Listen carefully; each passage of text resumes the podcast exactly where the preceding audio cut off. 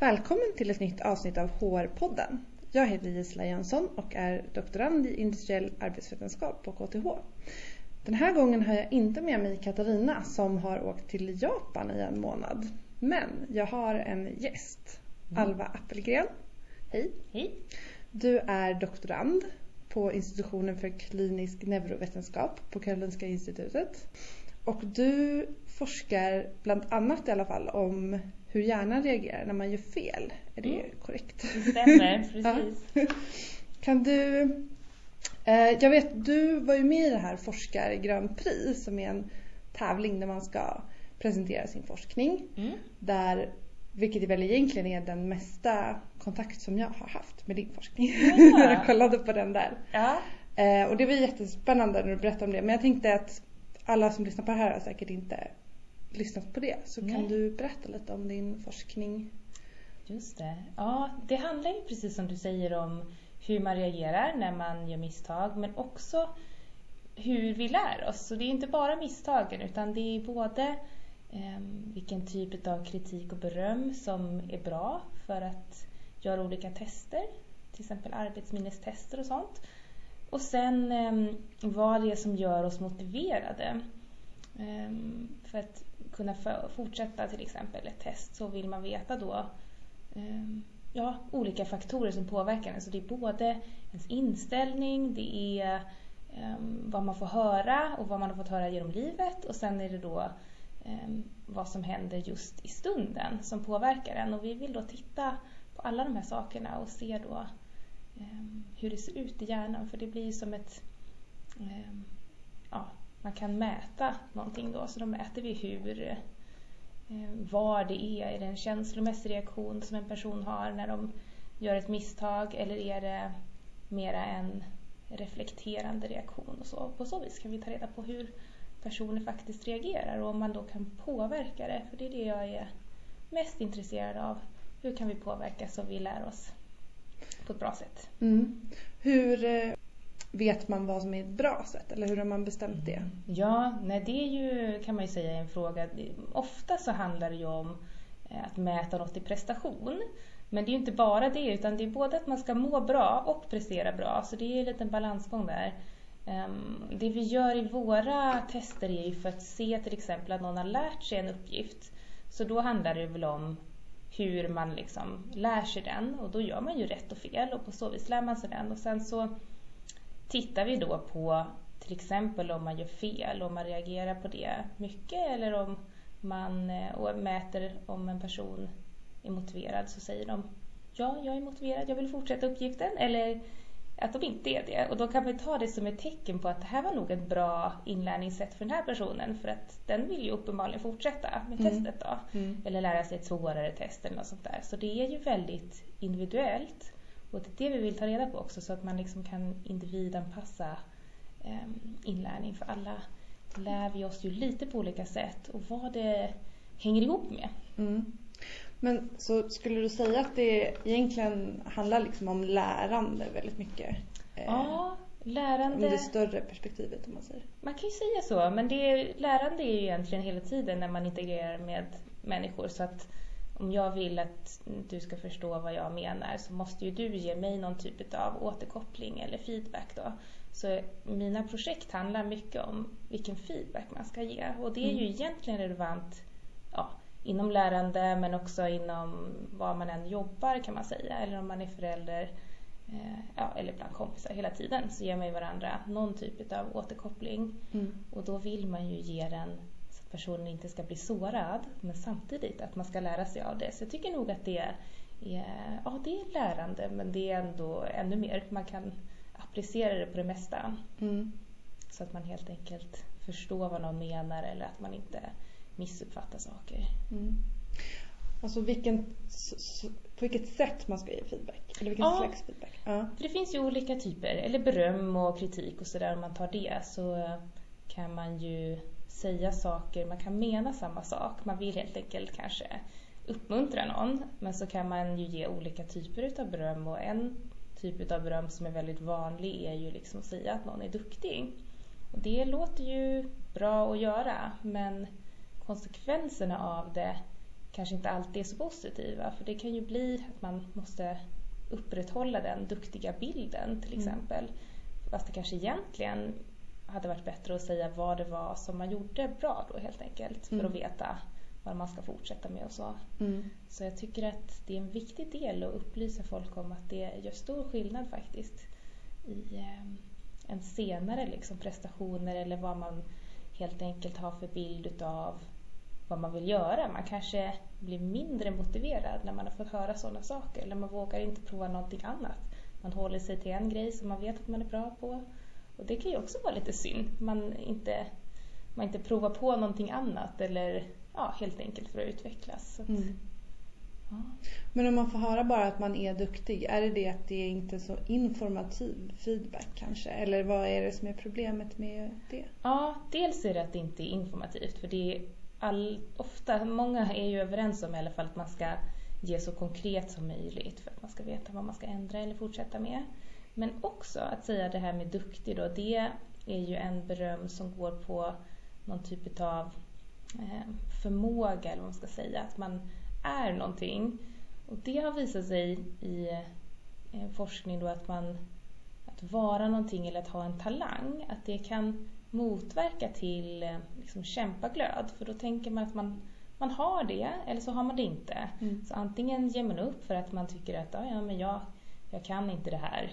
Eller så helt enkelt eh, känner man att man har en förmåga men behöver inte anstränga sig mer för det ska man bara ha. Mm. Och då kan man också tackla misstag väldigt olika. Så just det här med att säga att man är olika saker, det är jag väldigt skeptisk till Mm. från den forskningen som jag håller på med. Mm.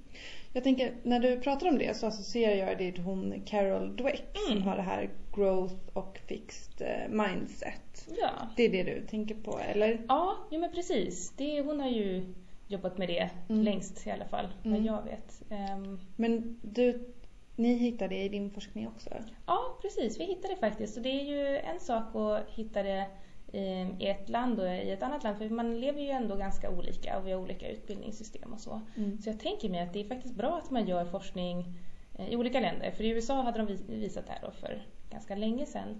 Och nu fortsätter vi då i Sverige och sen även titta på eh, ja, men vad som händer i hjärnan när man ger de här typen av beröm. Eh, Så det är i alla fall ett steg längre men det vi ser i alla fall liknar ju det som de ser där. Mm. För jag trodde att det skulle vara kulturella skillnader också. Ehm, och sen kanske att det skulle vara fler i Sverige som hade den här eh, lite mer att man tänker att man är duktig eh, mindsetet eller som hon pratar om, de uppdelade i två liksom. Ja. För att jag tänker att i USA är det väldigt mycket everyone can do it liksom, men det är bara att kämpa på så Ja. klarar vi det. Men jag tänker mig att det inte är riktigt så i Sverige och då trodde jag att man skulle se det i skillnader av människors inställning då. Ja. Men det var i vår lilla grupp hälften hälften så det ser ändå ut som att det är ganska blandat vad Ja. människor tänker. Är det någonting, om du vet, som hon hittade i USA ifall det var hälften hälften eller liksom fördelningen mellan inställningarna om man säger så? Nej, hon tittade ju, dels tittade de lite på könsskillnader där och då så var det ju ehm, Ja, det hängde ihop med vilken typ av beröm som föräldrarna hade gett under uppväxten. Mm. Så det påverkade ju sen och då visade det sig att i alla fall i USA så gav då föräldrarna mer sån här talangtyp av beröm då till eh, de som var tjejer och mindre utav det och mer utav den här eh, att man kämpar till Mm. killarna och då gav ju det eh, resultat senare i att det blev en könsskillnad i just det här med vilken mindset man har. Mm. Men när jag tittade på, då var det i och för sig vuxna eller medelålder på 25 kanske, Mm. då var det ju, såg vi inga sådana skillnader. Och det var ändå hälften tjejer, hälften skillna- eh, killar och det var Mm. inga könsskillnader. Så kanske kan det bero på då, det kan ju vara en kulturell skillnad Mm. till exempel. Mm. Men om vi pratar ännu lite mer i detalj om just den forskningen som ni har gjort eller som du har varit involverad i. Vad, liksom, vad är det som ni har hittat och vad har ni undersökt? Ja, men vi undersökte först ehm, hur mycket sån här specifik feedback ska man ge? Ska man ge mycket eller lite? Och vad är bra för just det testet som vi hade? Så då hade vi ett arbetsminnestest som man kan tänka sig, eh, man ska komma ihåg eh, bokstäver helt enkelt, hur de har presenterats. Man kan ju likna det lite med vad man lär sig i skolan med om man ska läsa en mening måste man komma ihåg hela den meningen. Så det är lite den typen av test. Och sen så gav vi då olika typer av mängd utav feedback och då var det ljud som vi använde oss av. Istället för att ha en person som säger rätt eller fel eller så, så hade vi ljud som indikerade om de hade ju tryckt rätt eller fel. Mm. För att då komma ihåg olika bokstäver. Och då så, såg vi att eh, man kan ju dels lita på sin inre, eh, vad ska man säga, att man vet själv att man har gjort rätt eller fel. Eh, eller så kan man lita på saker utifrån. Och man får höra det. Och det ville vi då undersöka. Vad är bäst liksom? Ska man ge människor feedback hela tiden eller ska man bara göra lite grann? Och är det på rätt svar eller fel svar? Så då fick vi fram att eh, när man ger eh, den här informationen om att man har gjort fel. Eh, det spelar ingen roll om man får den utifrån eller om man då bara vet om den själv.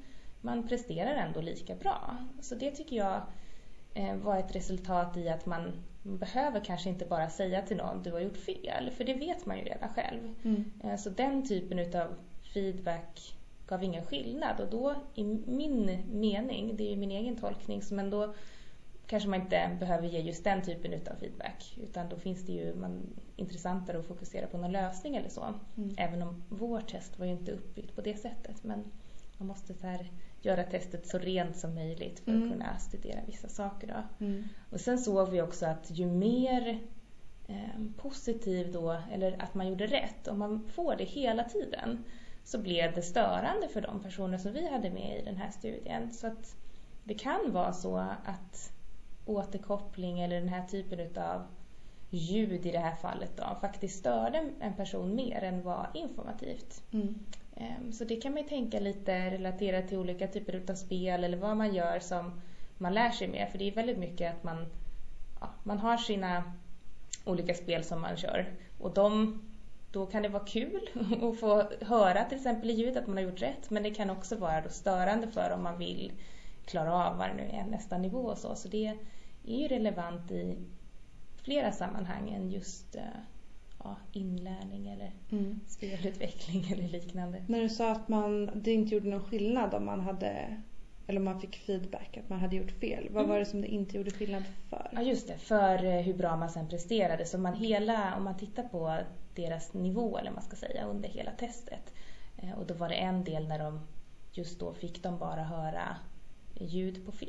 Mm. Och då skilde sig den inte, deras prestation i den, det momentet jämfört med när de inte fick höra att de fick något ljud på fel. Då. Mm. Så tittade vi på alla typer av um, ja, sätt som man kan variera det här på. Mm. Och då så såg vi också att man, man blir lite extra störd och man får höra någonting eh, i anslutning till att man gjort ett misstag. Direkt efter det så verkar man vara lite känslig för att höra någonting överhuvudtaget. För om man då fick höra till exempel först ett bomljud när man gör fel, sen fick man höra ett sånt här glatt pip, att man gjorde rätt. Då presterade man sämst av alla såna här liksom, eh, sekvenser som vi tittade på för att man, man blir helt enkelt antagligen störd när man egentligen vill liksom, åh jag gjorde ett fel, nu vill jag bättra mig. Då kommer det något ljud där och stör en. Så mm. det var också intressant att man faktiskt påverkas så oerhört mycket av bara ett litet pip. Liksom. Så det var den första delen vi gjorde mm. som studie och sen så har vi tittat på hur ens inställning innan ett test kan påverka um, själva testet man gör. Och det är ju för att vi påverkas jättemycket av vad man får höra hela tiden. Så då ville vi testa då hur sådana här omed, omedvetna associationer påverkar. Så det kan man ju jämföra med till exempel reklam. Om man ser en reklam som har att göra med, ja vad ska vi ta för exempel?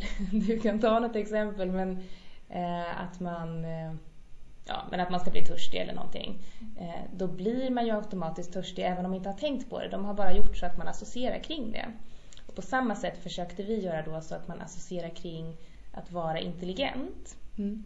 Och se hur man då påverkas av det i ett eh, test som vi hade efteråt. Och samma sak gjorde vi då med samma personer, de som fick associera kring att vara dum då.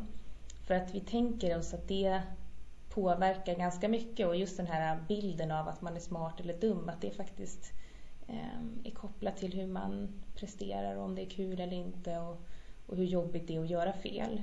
Mm. Och då såg vi just det att det skilde sig faktiskt åt. Att misstag, samma typ av test men då tog man de här misstagen på olika vis. Att när man hade sådana här ja, tankar kring att vara dum då reagerade man också väldigt känslomässigt på felen. Och det, det känns ju ganska logiskt när man tänker på det. Att just när man har en dålig bild av någonting eller är lite negativ kring någonting så blir det också jobbigare. Men det här var liksom inte personerna ens medvetna om utan de har bara små sådana här tankar som man inte ens ja, tror kan påverka. Men det är också ett tecken på hur, hur lätt vi faktiskt kan påverka varandra och det tycker jag ger hopp inför då ja, om man försöker göra det på rätt sätt. Då ska mm. man ju helt enkelt inte ge någon sådana associationer, att man är dum till exempel. Men de, de, fick in, de var inte medvetna om innan vad de hade blivit då? Liksom, Nej, de fick ju höra det här efteråt. Ja. Så det var ju, de visste bara att de skulle göra ett test liksom. Och sen skulle de göra ett språktest och sådär. Så de, de visste vad de skulle göra men inte riktigt varför då. Kan man säga, nu var det här när de blev primade då, det är ju mm. en mer att av, i den här situationen. Så man tänker okej okay, det finns lite olika situationer som kan påverka. Just det. Eh, men kan man annars säga att det är en viss personlighetstyp? Att det, är liksom, att det skiljer sig åt på det viset? Ja, det är det jag liksom kollar på nu. För jag tänker mig att det ändå påverkar um, om man har gått och tänkt någonting under en lång tid, då kan man ju säga att det är en del av ens personlighet. Um, och det tror jag påverkar en lite som då Carol Dweck och mindset, för det är ju uppbyggt under lång tid. Men sen även, ja, så har de ju visat om man är um, en person som är mer neurotiskt lagd eller så, så tar man felen hårdare liksom. Och det är ju, det kollar de nämligen på ett sätt som, um, alltså när tvångs, tvångssyndrom eller OCD och så, det, de får en kraftigare aktivering i ett visst område i hjärnan i anteriora cingulum när man gör fel. Mm. För att man då är så upptagen av just det. Men eh, det var då inte bara det utan sen kollade de studenter också. Eh, och studenter som då hade lite mer så här tänk mycket kring eh, ja, lite mer neurotiska helt enkelt. Om man hade skattats högt på sådana skalor då fick man också en högre aktivering i det området. Så att man liksom kraftigare reaktioner på fel. Då. Så det tyder ju på att man reagerar olika beroende på vad man ska säga, personlighetsdrag då, mm. eller ens karaktär. Är det någonting som du vet ifall det är något, att det här är en, en effekt som gäller liksom hela tiden eller om det gäller just de här testsituationerna. Ja, alltså det, det, är ju svårare klart att testa folk så att de inte alls vet att de blir testade men just mm. att se mm. så att är det liksom prestationsångest när man känner nu måste jag prestera och vara duktig? Mm, Eller är det liksom, känner man så hela tiden? Ah, så att man har effekten jämt. Det är ju alltid svårt att testa i en riktig situation men jag läste någon eh, studie där de hade sett att personer som tyckte det var väldigt stressande med tester tror jag det var och att man, mm, vad var det det var? Jo, att man inte kände Eh, att man hade kontroll över det. Liksom. Det finns ju något som heter self-efficacy. Mm. Att man känner att man har kontroll och kan påverka en situation eller inte. Och känner man att man inte kan göra det, eh, då upplevde man då mer stress och då blev det en sån här prestationsångestliknande situation. Så det är väl ganska relaterat till verkligheten ändå med de typen av studier. Där man ändå tittar på det på lite mer på det viset. Men det är svårt att designa så att man studier som är precis som verkligheten, man ska säga. Jo, det är klart. Mm. Jag tänker om man, om man relaterar till arbetslivet på olika sätt. Det känns mm. som många sätt som man kan relatera till arbetslivet. Men till exempel då ifall man gör olika tester och så i en rekryteringssammanhang så kan man ju tänka sig att vissa personer kanske har det lättare att göra ett test utan att för den sakens skull vara bättre på arbetet mm. sen i sig. Så att man, har, man kanske är dålig på testet men egentligen så är man bra. Ja, kanske. men just den här äh, prestationsångesten. Det finns ju något som man kan ju bli blockerad. Det har säkert många känner igen det att man bara för man blir så stressad kan man inte komma på svaret. Någon bara säger men ja, vad ja, men bara någon grej som man vet egentligen. Mm. Och så känner man sig så stressad över det och även en sån här stress vad andra ska tänka. Mm. Så att det faktiskt blockerar en. Eh, och det, om, om man har lättare för att kontrollera det så kanske man då ja, svarar rätt på de här sakerna eller det går bra på intervjun eller vad det nu kan vara. Men som du säger, det behöver inte betyda att man är bättre på jobbet. Men om man utgår från den forskningen som du har berättat om nu så mm. låter det som att ett bra tips skulle vara att försöka typ peppa sig på något vis. Få en att känna sig så smart innan man ja, går in i situationen. Det är ju egentligen inte riktigt så. För det, det, är lite komplicerat med det här. Men att tänka till exempel att man är smart. Det gjorde ju i det här fallet omedvetna tankar. Att man kanske då inte reagerade så känslosamt på misstag. Men det det också gör, att liksom boosta sig själv på det viset, är att man faktiskt kanske inte anstränger sig lika mycket. Det har flera sätt då att man helt enkelt man tänker att man är så bra så att man inte behöver kämpa eller anstränga sig och då går det ju faktiskt sämre. Mm. Så just den här äh, övertron på sig själv eller att boosta sig jag är faktiskt väldigt tveksam till det, eller kanske rent av negativ till det, men det är ju också min personliga åsikt. Men att man då ska eh, ja, tänka att man, just det här med jättehög självkänsla. Finns studier som visar att det helt enkelt är negativt mm. för både prestation och utveckling och att man har en lite konstig självinsikt. Mm. Och kanske också att eftersom man har så hög eh, ja, bild av sig själv, att man kan ett visst område, då vill man ju som jag sa innan, då vill man liksom hålla på just bara med det. Men eh, här i livet så måste vi prova olika saker om man ska ändra sina arbetsuppgifter eller göra någonting annat, hjälpa någon annan med någonting, då blir det svårt helt enkelt för att mm då kommer man inte vara så där bra. Eh, så att jag, jag tror inte på jättepepping och så. Såklart är det bra att känna sig eh, laddad inför någonting och mm. liksom ha förväntningar på nu ska jag göra mitt bästa. Liksom. Mm. Men kanske dumt att tänka att jag är redan bäst. Mm. För då mm. kanske man inte anstränger sig. Liksom. Så, så mer en motivationsfråga? Att tänka ja. så nu ska jag apply myself. Ja men liksom. precis, nu ska jag ge järnet. Och så gör man det. Och sen gick det som det gick. Om det gick dåligt då, då vet man att okej, okay, men jag gör en gång till. Mm. Eller så kanske det gick jättebra. Och då vet man att men, gud, jag, jag har ju faktiskt ansträngt mig både inför det här och under tiden. Så jag mm. tror just den här ansträngningen och även att motivera andra till ansträngning eller att kämpa och så. Mm. Det, det är också väldigt kul. För när man har kämpat för någonting och det går bra och man faktiskt får beröm för just det. Det är ju något av det allra bästa tycker jag.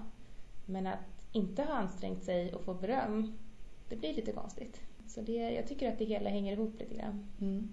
Jag tänker på en annan eh, relaterad effekt. Allting ska vara effekter i psykologi. Men mm. alltså kring, inte kanske effekt men det här med eh, eh self-handicapping heter mm. det. Mm. Alltså att man Eh, jag relaterar det till det här med att man inte vill göra fel eller någon slags lite så perfektionismkänsla. Mm. Där man, mycket av de studierna har gjorts på studenter till exempel på universitetet som och för sig är väldigt mycket annan forskning också. Mm. Eh, där man ser att man då till exempel inför en tenta istället för att liksom plugga järnet så typ går man ut och dricker öl eller gör mm. liksom någonting så här, typ saboterar lite för sig själv.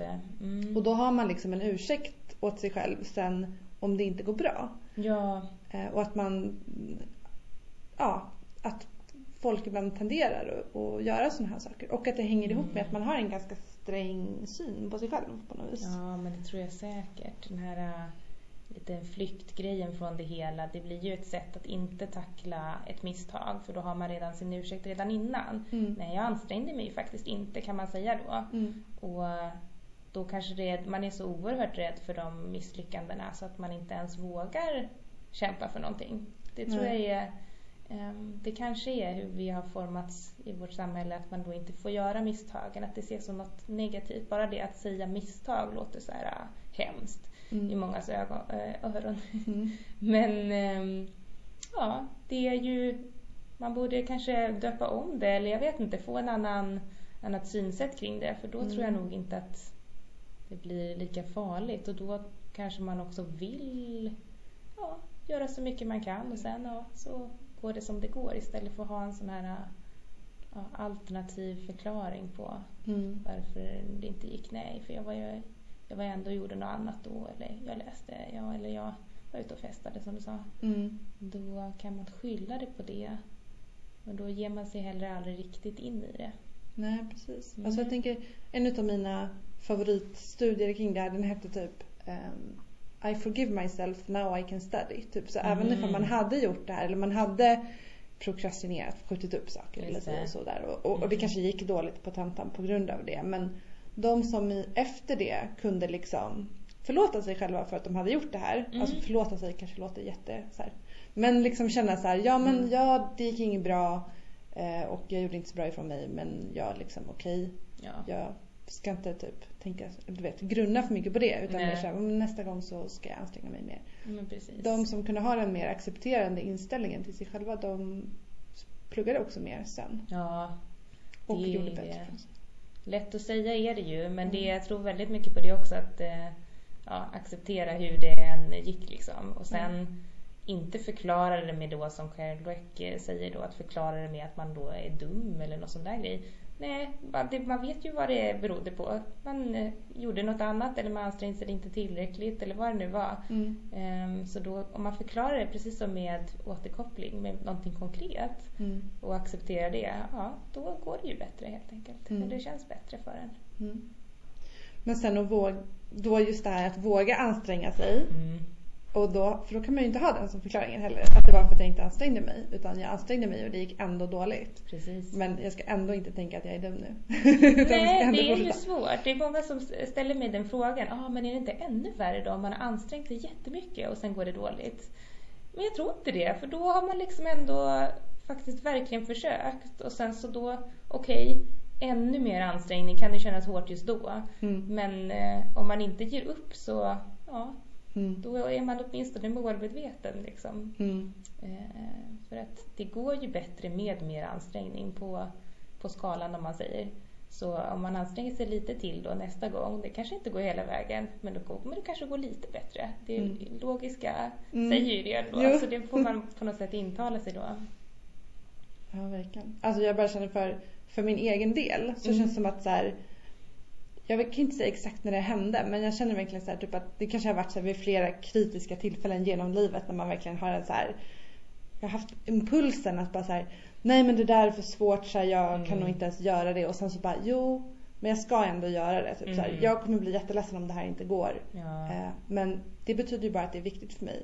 Eh, vilket betyder att jag måste göra det. ja nej, men precis. Istället, och så gör man det och så kanske det inte alls har lyckats. Det finns flera sådana tillfällen. ja. Vi behöver inte prata om dem i detalj men de finns. Och där jag verkligen kände så här efteråt, fast eh, jag misslyckades då med att uppnå det här som jag ville. Om jag säger. Mm. Liksom, det, ble, det blev inte exakt så som jag ville eller jag fick inte det jobbet eller någonting. Nej. Så var det verkligen så här, det var en väldigt liksom skön känsla på något vis i slutändan. Alltså först så blev man ju såklart så besviken över Mm. att man inte fick det man ville men det var en väldigt så okomplicerad besvikelse. Alltså det var på något vis man bara, jag ville verkligen det här, jag försökte verkligen men det, det blev inte så. Nej. Och det fanns, men det fanns ingenting att liksom vara arg på sig själv över om man säger så. Nej, man hade ju verkligen eh, försökt. Precis, det låter sunt. Jag kommer att tänka på det här med vad man sätter upp för mål också. För det är Mm. ju, sätter man orimliga mål och försöker kämpa sig till dem, då blir man ju besviken såklart. Man nådde inte ens i närheten av de målen. Så att det handlar ju mycket om att tänka så här, men okej, jag har aldrig pluggat det här förut. Det är min första gång jag läser till det här. Jag har bara två timmar på mig. Okej, men då försöker jag, men det kommer inte gå fantastiskt. Liksom. Jag kommer inte kunna hela det som står i boken, utan jag får försöka fokusera på något slags övergripande. Och så kan man kanske det då. Mm. Så att man liksom ja, tar ner kraven lite för en också så tror jag, apropå det här med välmående, då mår man lite bättre. Så man får tänka, vad har jag för förutsättningar? Utifrån mig, inte någon annan. Vad kommer jag, skulle, jag kunna klara? Jo men så här mycket ungefär, det tror Mm. jag. Mm. Och så försöker man uppnå det och då är man nöjd liksom Mm. med sig själv. Eh, och då tror jag också att inte, man undviker såna här jättebesvikelser för att man sätter inte upp sådana konstiga mål. Mm. Jag är också med om sånt där hela tiden att speciellt när man ska lära sig någonting nytt som känns oöverkomligt. Mm. Hur har andra gjort det här tidigare? Ja, ja okej, men jag måste göra det här för att kunna vad det nu kan vara, programmera någon grej eller så. Ja, Mm. så måste man gå igenom det där och det är inte kul för att det, då är det fullt med misstag och fel och sånt i början. Mm. Det känns inte som att man går framåt. Men bara det att man gör misstagen måste vara att man går framåt, man har provat på vad det nu är också. Så ja, det är inte lätt att lära sig något nytt. Men om man som sagt sätter upp ett mål, okej, okay, jag provar det här idag. ja, jag har inte kommit längre än igår, men okej, okay, jag mm. gör det en dag till. Eller liksom mm. sätter upp något slags rimliga mål. För det tror jag många, eh, jag tror att det där är skon klämmer för många faktiskt. Mm. Ja, jag tänker ett, du pratar om att man skulle ge det något annat begrepp eventuellt. Eller ja. liksom typ istället för misstag. För jag tänker just att det, mm. det är verkligen ett perspektiv. Alltså antingen att se det som någon slags liksom ett mått på en själv. Alltså mm. egentligen som Carol Dweck pratar om. Eller liksom bara se det som att som information. Alltså man ja. ser det typ så jättekliniskt eller objektivt så på något vis. Att det är bara, ja men vad funkar, vad funkar inte? Det är mm. bara information som man får tillbaka. Precis. Som man kan lära sig saker av. Då blir det väldigt mycket lättare faktiskt. Ja. Nej, det här funkade inte. Ja, okej, prova på det andra sättet. Ja, tänk, det funkade. Det är ja. liksom, så var det bara då. Ja. Men om man ska vara lite provo provokativ mm. så funderar jag på, ifall det, man har en väldigt så här liksom, ja, accepterande attityd och bara liksom Ja, nej det här funkade inte, nej det funkar inte heller, ja, lalala. Nej men du vet lite så här, finns det inte en risk att, eh, eller jag tänker så här, i arbetslivet, för vår podden handlar ju om arbetslivet, är ju ändå så här, om man inte presterar mm. eh, på sitt jobb så kan det ju bli problem mm. till slut i ja. alla fall absolut. Hur tänker du kring det? Jo, men jag tänker att eh, man har säkerligen fått några uppsatta mål som man ska nå. Mm. Så de ska man ju försöka nå då. Och är de rimligt satta, då får man inte världens äh, ångest över det. Och det vore konstigt om man inte vill uppnå dem då, tänker jag. Om man mm. är på en arbetsplats där man ändå har sökt sig till äh, och vill göra det på något vis av någon anledning, så mm. borde man vilja uppnå de målen. Om man inte alls tänker så här, jaha, det gick inte och som du säger väldigt accepterande, då tror jag inte att man eh, har den motivationen till det. Men då vill man antagligen inte lära sig det där. Nej. Det är ju ett problem i sig när man är på en plats där man inte känner någon motivation för att göra en uppgift. Mm. Varför ska jag göra det här? Och då är man ju heller inte lika, då spelar inte ett, ett fel eller vad det nu är så stor roll för att man bryr sig varken om det blir rätt eller fel. Mm. Och då är det ju ett annat problem helt enkelt. Då har man inte eh, någon tydlig bild om varför man ska göra det. Mm. Eh, och så kan det ju vara, tänker jag lite så i skolsituationer. Vissa ämnen, varför ska man kunna dem om man redan har bestämt sig för vad man ska göra? Då är det bara att man ska gå igenom någonting. Mm. Och då är det ju svårt att motivera sig. Och då får man väl kanske tänka i det större perspektivet att jag måste gå igenom just den här kursen för annars kommer jag inte få göra det jag vill. Mm. Och lite så kan det väl vara med vissa jobb också. Jag gör det här ett tag och försöker uppnå de här målen även om det inte är det man brinner för mest av allt. Så jag tror att den där jätteaccepterande eh, sättet att tänka på. Jag tror att många ändå är långt ifrån att det ska att man ska hamna i någon slags ingenmansland och inte göra någonting. Mm. Ja, Men, det tror jag inte. Hittade du, hittade du några sådana personer i ert, nu kanske ni Aha. inte hade någon jättestor studie, men så folk som typ inte, liksom, som inte reagerade, typ, som inte brydde sig om de gjorde fel? Ja, vi hittade inte det. Det kan ju bero på att vi hade många studenter och sådär. Um, och att de som kommer in faktiskt vill göra bra ifrån sig. Det här har ju ingen det har egentligen ingen betydelse alls för dem om det går bra eller dåligt. Men ändå känner de någon slags jag vill att det ska gå bra i det här. Jag vill mm. lära mig testet. Annars sitter man bara och trycker på knappar och förstår inte varför man gör det. Det är roligare att helt enkelt lära sig en uppgift. Mm. Men um, visst finns det ju. Det, det måste du göra. Mm. Men vi hittade inga i vår studie så jag kan inte säga så mycket det, om det. Men det känns positivt tycker jag. Eller ja. så, här, så här, de flesta människor vill göra bra ifrån sig. Det tror jag. Det är en bra inställning. Men jag tänker på den här PISA-rapporten. Mm. Har du läst om den? Ja, och jag läste senast idag också. Där det var, aha. Mm. Men för det jag läste senast som mm. var för säkert en vecka sedan eller mer. Det var ju att de försökte i alla fall komma på några skäl till varför det skulle ha gått så dåligt mm. för, för Sverige. Och att det var att svenska elever tyckte att det kändes meningslöst. Ja men precis, det var ju lite de tog upp det. De fick inte ens veta vad de fick för resultat tror jag, studenterna. Ja, det är ju jättekonstigt apropå det här med återkoppling och så. Mm. Får man inte reda på vad det var som gick fel eller så, då kan man inte lära sig av det. Så det är ju mm. väldigt omotiverande eller liksom att man gör en uppgift och sen vet man inte hur det gick. Eller, Ja. ja. Men sen även, som jag tror att de skrev om idag, att varför eh, svenska studenter inte var motiverade då, för de hade någon motivationsdel där, som då var mm, Förklaringen var att det då inte skulle påverka deras betyg. Mm. Hade det då påverkat deras betyg med en uppgift så skulle de varit mer motiverade enligt deras egna skattningar. Mm. Och så var det inte då i övriga Europa. Men om man tänker på det, varför är det så då att svenska studenter inte vill göra en uppgift som man faktiskt kan lära sig av?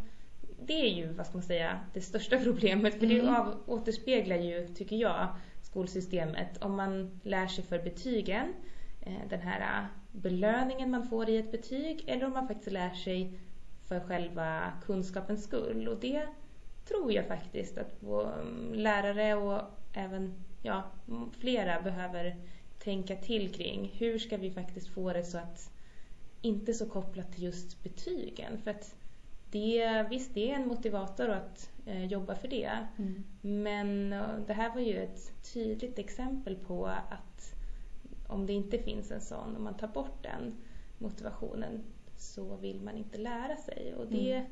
då är liksom grundsyftet borta, att lära sig någonting nytt för att kunna använda det. Det är ju Mm. ändå det skolan är till för. Mm. Det är inte till för betygen i sig. Mm. Jag tänkte, om man går in på mer kring vilken eh, miljö som kan främja de här olika sätten. Mm. Är det, har du forskat någonting på det? Eller du kanske har en. Hur uppfattning om det? tänker du? Vad är det då för sätt? Ja, att man ska vara mer eh, lärinriktad då, då och Mhm. inte reagera, för känslomässigt tänker jag Ja, på att göra det. fel. Mm. Om man, man är uppfostrad på ett visst sätt eller man har kommit, det det. kan man inte göra så mycket åt liksom. Nej. Men sen om man är ute i arbetslivet tänker jag framförallt. Mm. Liksom, hur kan man försöka ha så på sin arbetsplats till exempel att man ska Just det. uppmuntra det här. Ja, alltså en, det första är ju att veta om det själv. Att man faktiskt kan påverka med sin egen då inställning till saker. Att man vet det här vill jag lära mig och det gör inget om det går lite si och så i början men jag kommer kämpa för det. Man har den inställningen själv och sen även att man kanske då försöker uppmuntra den inställningen hos andra genom att man ger dem den typen av feedback eller beröm och så. Um, framförallt tycker jag det är viktigt att se eller uppmärksamma när någon har ansträngt sig för någonting. Man kan, Mm. Ofta tycker jag att det är lite väl resultatinriktat i Sverige, att man bara ska visa sina resultat eh, och få applåder för dem. Men så sitter någon som inte har resultat just nu, men som har faktiskt har jobbat och ansträngt sig på alla möjliga vis och på kreativa sätt försökt få fram saker och så. Mm. Ehm, Men det ska också, vad ska man säga, ska också uppmärksammas. Så jag tror att för att skapa en så trevlig miljö, motiverande miljö, vill man då både ge och få höra sådana saker så att man känner att här är vi ett team som alla kämpar för saker som vi brinner för. Mm. Eh, och att man då vet om det, att de andra intresserar sig också för det jag gör och sådär. Så jag tror att det handlar om en delad glöd liksom. Sen Mm. vill vi ju alla göra lite olika saker. Men man kan ju fortfarande verkligen intressera sig för någon annans framgång och sådär. Och det hänger ju också ihop med det här som eh, Dweck går in på. Har man det synsättet där med att eh, ja, man kan träna och lära sig saker helt enkelt. Då är man också glad när det går bra för någon annan. Så det blir inte lika mycket konkurrens utan det är ju något som man då mm, tar till sig på det viset att då kan jag också lära mig något liknande och det är liksom en inspiration. Mm. Så det tror jag kan vara bra för miljön. Mm. Det är dels att eh, försöka jobba med det här eh, incremental mindset själv och sen både med sina egna och andras misstag. Ja, sånt händer liksom. Och det Mm. är bra för då vet vi hur vi inte ska göra. Så det är väl det de säger mycket också. Så här, många olika TED-talks handlar ju om att om man gör misslyckanden och företag går i konkurs och allt det här Mm. men om man ändå inte ger upp, det är då det verkligen liksom, man lär sig grejer. Men jag, jag tänker på att lära sig, dels att lära sig av andra människors misstag. Mm. Kan man göra det?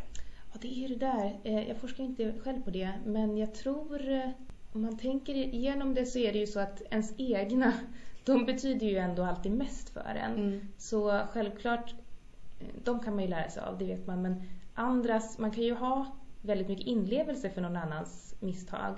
Så med mycket inlevelse och speciellt om det är någon nära som har begått ett misstag, då kan man ju på något vis ändå, ju närmare tänker jag mig eh, en person är som mm. gör en liknande, eller man kan tänka sig in i det, desto mer kan man nog lära sig av det, det tror jag verkligen. Om det är långt ifrån eller, eller så, nej, då kanske man, eller ja, jag tror att man kan göra det i alla fall. Jag tänker just på, på ett, en arbetsplats eller så, ifall, liksom hur mycket tid man ska lägga på att diskutera misstag till exempel. Jaha, diskutera. Jag vet inte riktigt hur, hur det går till så med diskussionerna alltid. Det ser väl väldigt olika ut men såklart är det, och speciellt om alla jobbar med liknande saker, då är det ju verkligen av värde att ta upp det. För mm. då, jo, man kan ju såklart ta till sig det som vilken fakta som helst men sen om någon ändå vill pröva något liknande ehm, för man tänker att ah, ja, men när jag prövar det här på mitt sätt då kanske det går. Så mm. jag menar, man kanske inte alltid kan lära sig av det men det tror jag väl absolut är en bra grej. Mm. Gå igenom vad, vad som kan göras bättre. Det finns ju många sådana där metoder vad man ska prata om när man har gjort en sak. Vad gick bra, vad kan man göra bättre? Och mm. sådär. Inte säga vad är dina misstag? vad är dina fel? Berätta. Ja, precis. Nej, om man inte, precis för du, som du sa innan, om man inte känner så hårt för just orden fel och misstag, då kanske det också känns som, ja ah, just det, de här grejerna var det. Mm. Med eh, acceptans, men jag tror vi är nog långt därifrån ännu. Att ja. fel och misstag ska tas så casual liksom. Mm. Eh, också relaterat till det här med sociala, jag tänker typ hur man hur människor ser då på andra människor mm. som liksom avslöjas med att göra ett misstag om man säger så. Inte mm. avslöja, nu använder jag också så starka ord ah, men alltså lite. Det, för det här med folk som är rädda för att göra fel till exempel. Mm. Eh, det kan ju vara en, baserat på liksom verkliga saker. Alltså det. det är inte så här irrationell rädsla för att göra fel utan Nej. att de har faktiskt erfarit att det är väldigt negativt att göra fel. Mm. Har ni, vet ni något om det? Så här, hur folk ser på... Alltså det här med att ha en incremental mindset till exempel. Ja. Betyder det att man blir mer tolerant för andra människors misstag också? Eller? Ja, jag tror så. Um, jag vet inte riktigt hur man har forskat kring det men det verkar ju logiskt att om man tänker så själv så gäller det även lite för andra. Mm. brukar ju avspegla sig liksom. Och som du sa med miljön också. Um, är man på ett visst sätt så man härmar ju alla möjliga. Det är ju vårt mänskliga beteende att vara så. så att vill man, vill man att en person ska vara på ett visst sätt mot en så är det ju ett väldigt bra sätt att pröva det själv. Liksom. Så mm. att ge den typen utav eh, ja, beröm eller vad det nu kan vara. Men vad var det du sa i början om, om det sociala? Ja, hur man då... Hur man ser på andra ja. som är fel. Ja, det är ju väldigt mycket kretsat kring det där tycker jag. Eller mycket uppblåst i media så fort någon gör en tabbe så håsas det upp väldigt. Så att det är ingen... Från medias sätt så eh, motverkas ju inte det här direkt utan det, det är väldigt skoj om någon gör någon tabbe och så försöker mm. man speciellt inom politiken liksom sänka den så mycket mm. så att den avgår. Och det blir ju inte alls incremental av det utan får man, man får inte ens göra, säga, råka säga fel för att då sitter det ordet där för evigt. Det kan ju vara en tabbe ibland, någonting man gör. Det mm. tänker jag på ofta med politiker som har väldigt mycket press, apropå det jag sa, blir jättemycket påverkade och så ställer en journalist en jätteknasig fråga, klipper ihop det lite efteråt, det verkar jätteannorlunda sen hur det kommer ut. Så att man vet ju inte riktigt vad det var som var intentionen och någon kanske råkade säga fel men då blir ursäkten sen inte så mycket värd för då har det media ofta dragit ner en person. Så ja, misstag, ehm, ja, de, de formas ju av vårt samhälle också. Mm. Så det är ju svårt på egen individnivå att göra något åt det men framförallt på sin arbetsplats så går det ju ändå. Ja. Där, kan man ju, där är det ju någonstans där man kan påverka tycker jag. jag tänker, media har ju ändå såklart ett ansvar att liksom granska framförallt politiker och, eller och andra mm. makthavare. Men de, de kanske inte ja, de kanske inte behöver fälla domen. Det kanske bara räcker att de granskar. Jag vet inte. Ja men återigen det här som jag kan ju verka lite torr nu med det här med fakta men om man informerar om vad någon har gjort, visst det är ju helt rätt att göra det.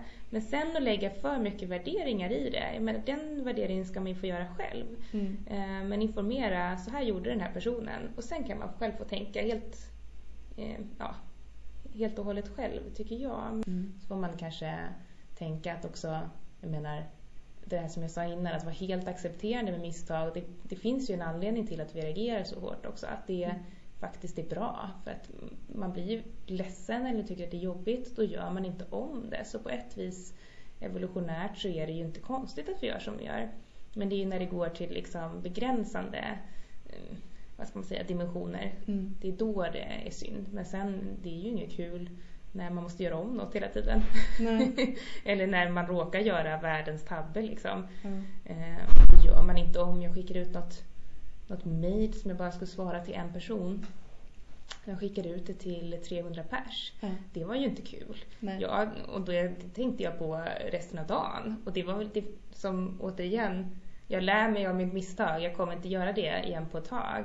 Men just den här grejen att gå liksom älta det. Det fanns ju ingen riktig vinst med. Men det kan man Nej. inte hjälpa, det blir lite sådär. Och Mm. det är ju så. Det är inte kul när det händer. Nej. Nej men det kanske, det kanske blir den där spärren nästa gång då. Eller att man kollar det extra mycket liksom. Ja, man inte det tror den där jag. pinsamma saken. Ja. Sen- Men ja, min erfarenhet är ju också att så här, oftast är ju folk för jag vet inte, upptagna med att tänka på sina egna problem. Jo men verkligen så är det ju. Eller som vi var inne på så tycker de att det är kul. De flesta andra tyckte det var lite roligt. En del mejlade tillbaka. Hej, det var länge sedan jag hörde från dig och sådär. Så det, det är för att det är någonting gott egentligen. Men Ja. jag såg det som världens tabbe liksom. Mm. Och det är också det här med hur man ser på det liksom. Man kan tänka oj då, ja, det var väl synd. Eller så kan man tänka men gud, måste jag göra så här? Och Mm. liksom lite mer dömande. Och det är ju Mm. det där som man då kan jobba med själv. Mm. Mm. Eh, jag tänker när, i det här, man ska vara det finns ett begrepp som man kallar för grit som ju är att man ska liksom inte ge sig i första taget utan man ska kämpa på liksom och Mm. anstränga sig. Eh, och jag tänker att ibland så kanske det är ändå så här, nu är det faktiskt dags att sluta. Eller typ Mm. att inse så här att man är inte bra på det här och man kanske inte ens kommer att bli bra. Man kanske kan bli halvbra. Ja, men ibland kan man ju känna det att ja, men nu är det väl ändå dags. Man har provat tillräckligt länge. Eh, kanske man kan säga då från det målet man satte upp. Det gick inte till slut. Jag försökte hur länge som helst. Är det värt liksom att Mm. fortsätta? Nej. Som du säger, det är inte värt. Eh, jag tror att man ska tänka då på varför man gör det. Och visst, Eh, man är olika bra på olika saker och man ska ändå ha roligt här i livet och tänka den här saken vill jag lära mig mer om och det tycker jag dessutom är kul. Är det något som är tråkigt och man kanske inte behöver hålla på med det? Nej, men det är väl så vi gör våra val ändå aktivt. Så ja, jag är lite sådär, det är motsägelsefullt kanske men visst ska man kämpa men sen kan man ju, man kan kämpa med alla ämnesområden här i livet. Men man måste ju prioritera. Man har inte liksom möjlighet att lägga den energin på allt. Och allt är ju inte kul. Och om någon annan till exempel tycker att den uppgiften är jättekul, då kan väl den personen få göra den. Ja. Lite grann så kan man ju tänka ibland. Ja. Det är ju någon annans glädje, det är väl synd liksom. Om man själv sitter och lider med det och ändå inte direkt utvecklas av det utan bara har svårt för det. Mm. Så lite grann kan man väl tänka så. Mm. Mm. Balansgång. Mm. Um, vad håller du på att forska på just nu? Är det det här någonting annat? Mm, dels är det det här med hur de olika typer av berömmelse ser ut i hjärnan. Men sen är det också en eh, studie som vi gör i skolor ehm, där vi då tittar på vad eh, barns motivation har för påverkan om man orkar slutföra en uppgift eller inte och hur man då kan påverka den motivationen under tiden man gör den här uppgiften. Och det är en pågående studie så vi vet inte riktigt hur det faller ut då. Mm. Men- just det här, det är både med mindset och sen är det med arbetsminnesträning. Men just på barn. Och jag har jobbat med vuxna. Mm. Och sen just att det är ändå i skolan och att ja, vad ska man ge för typ av feedback för att eh, man ska orka och då kan det ju vara så att de eh, barn som kanske har en inställning att någonting ska vara väldigt svårt kanske inte um, fortsätter med uppgiften fullt ut eller så kan det ha att göra med att eh, om man har svårt för en uppgift kanske man behöver en viss typ av feedback. Så det är det vi kollar på och försöker ta reda på då. Så mm. hoppas jag har svar inom eh, ja, några månader kanske. Mm. Det låter jättespännande. Jag har sett att du har ett eget företag också. Ja. Vill du berätta om det? ja, där försöker jag göra det. Eh, Brain Self eh, kallar jag det. Och det är just att eh, eftersom jag forskar på det här så vill jag föra ut det till så många som möjligt som är intresserade av det. För att de resultaten jag har fått fram och sen eh, läser jag mycket studier på området som är av värde om man då vill ha, som du var inne på, både bättre arbetsmiljö eller jobba med då hur ska vi få våra, eh, våran grupp motiverad att göra saker. Mm. Också hur man ger, ger den här återkopplingen för att man då ska vilja prestera helt enkelt. Mm. Så det är väldigt kopplat till de här områdena faktiskt. Mm. Så är man intresserad av det så kan man höra av sig. Mm. Ha. Tack så mycket Alva Tack för intervjun.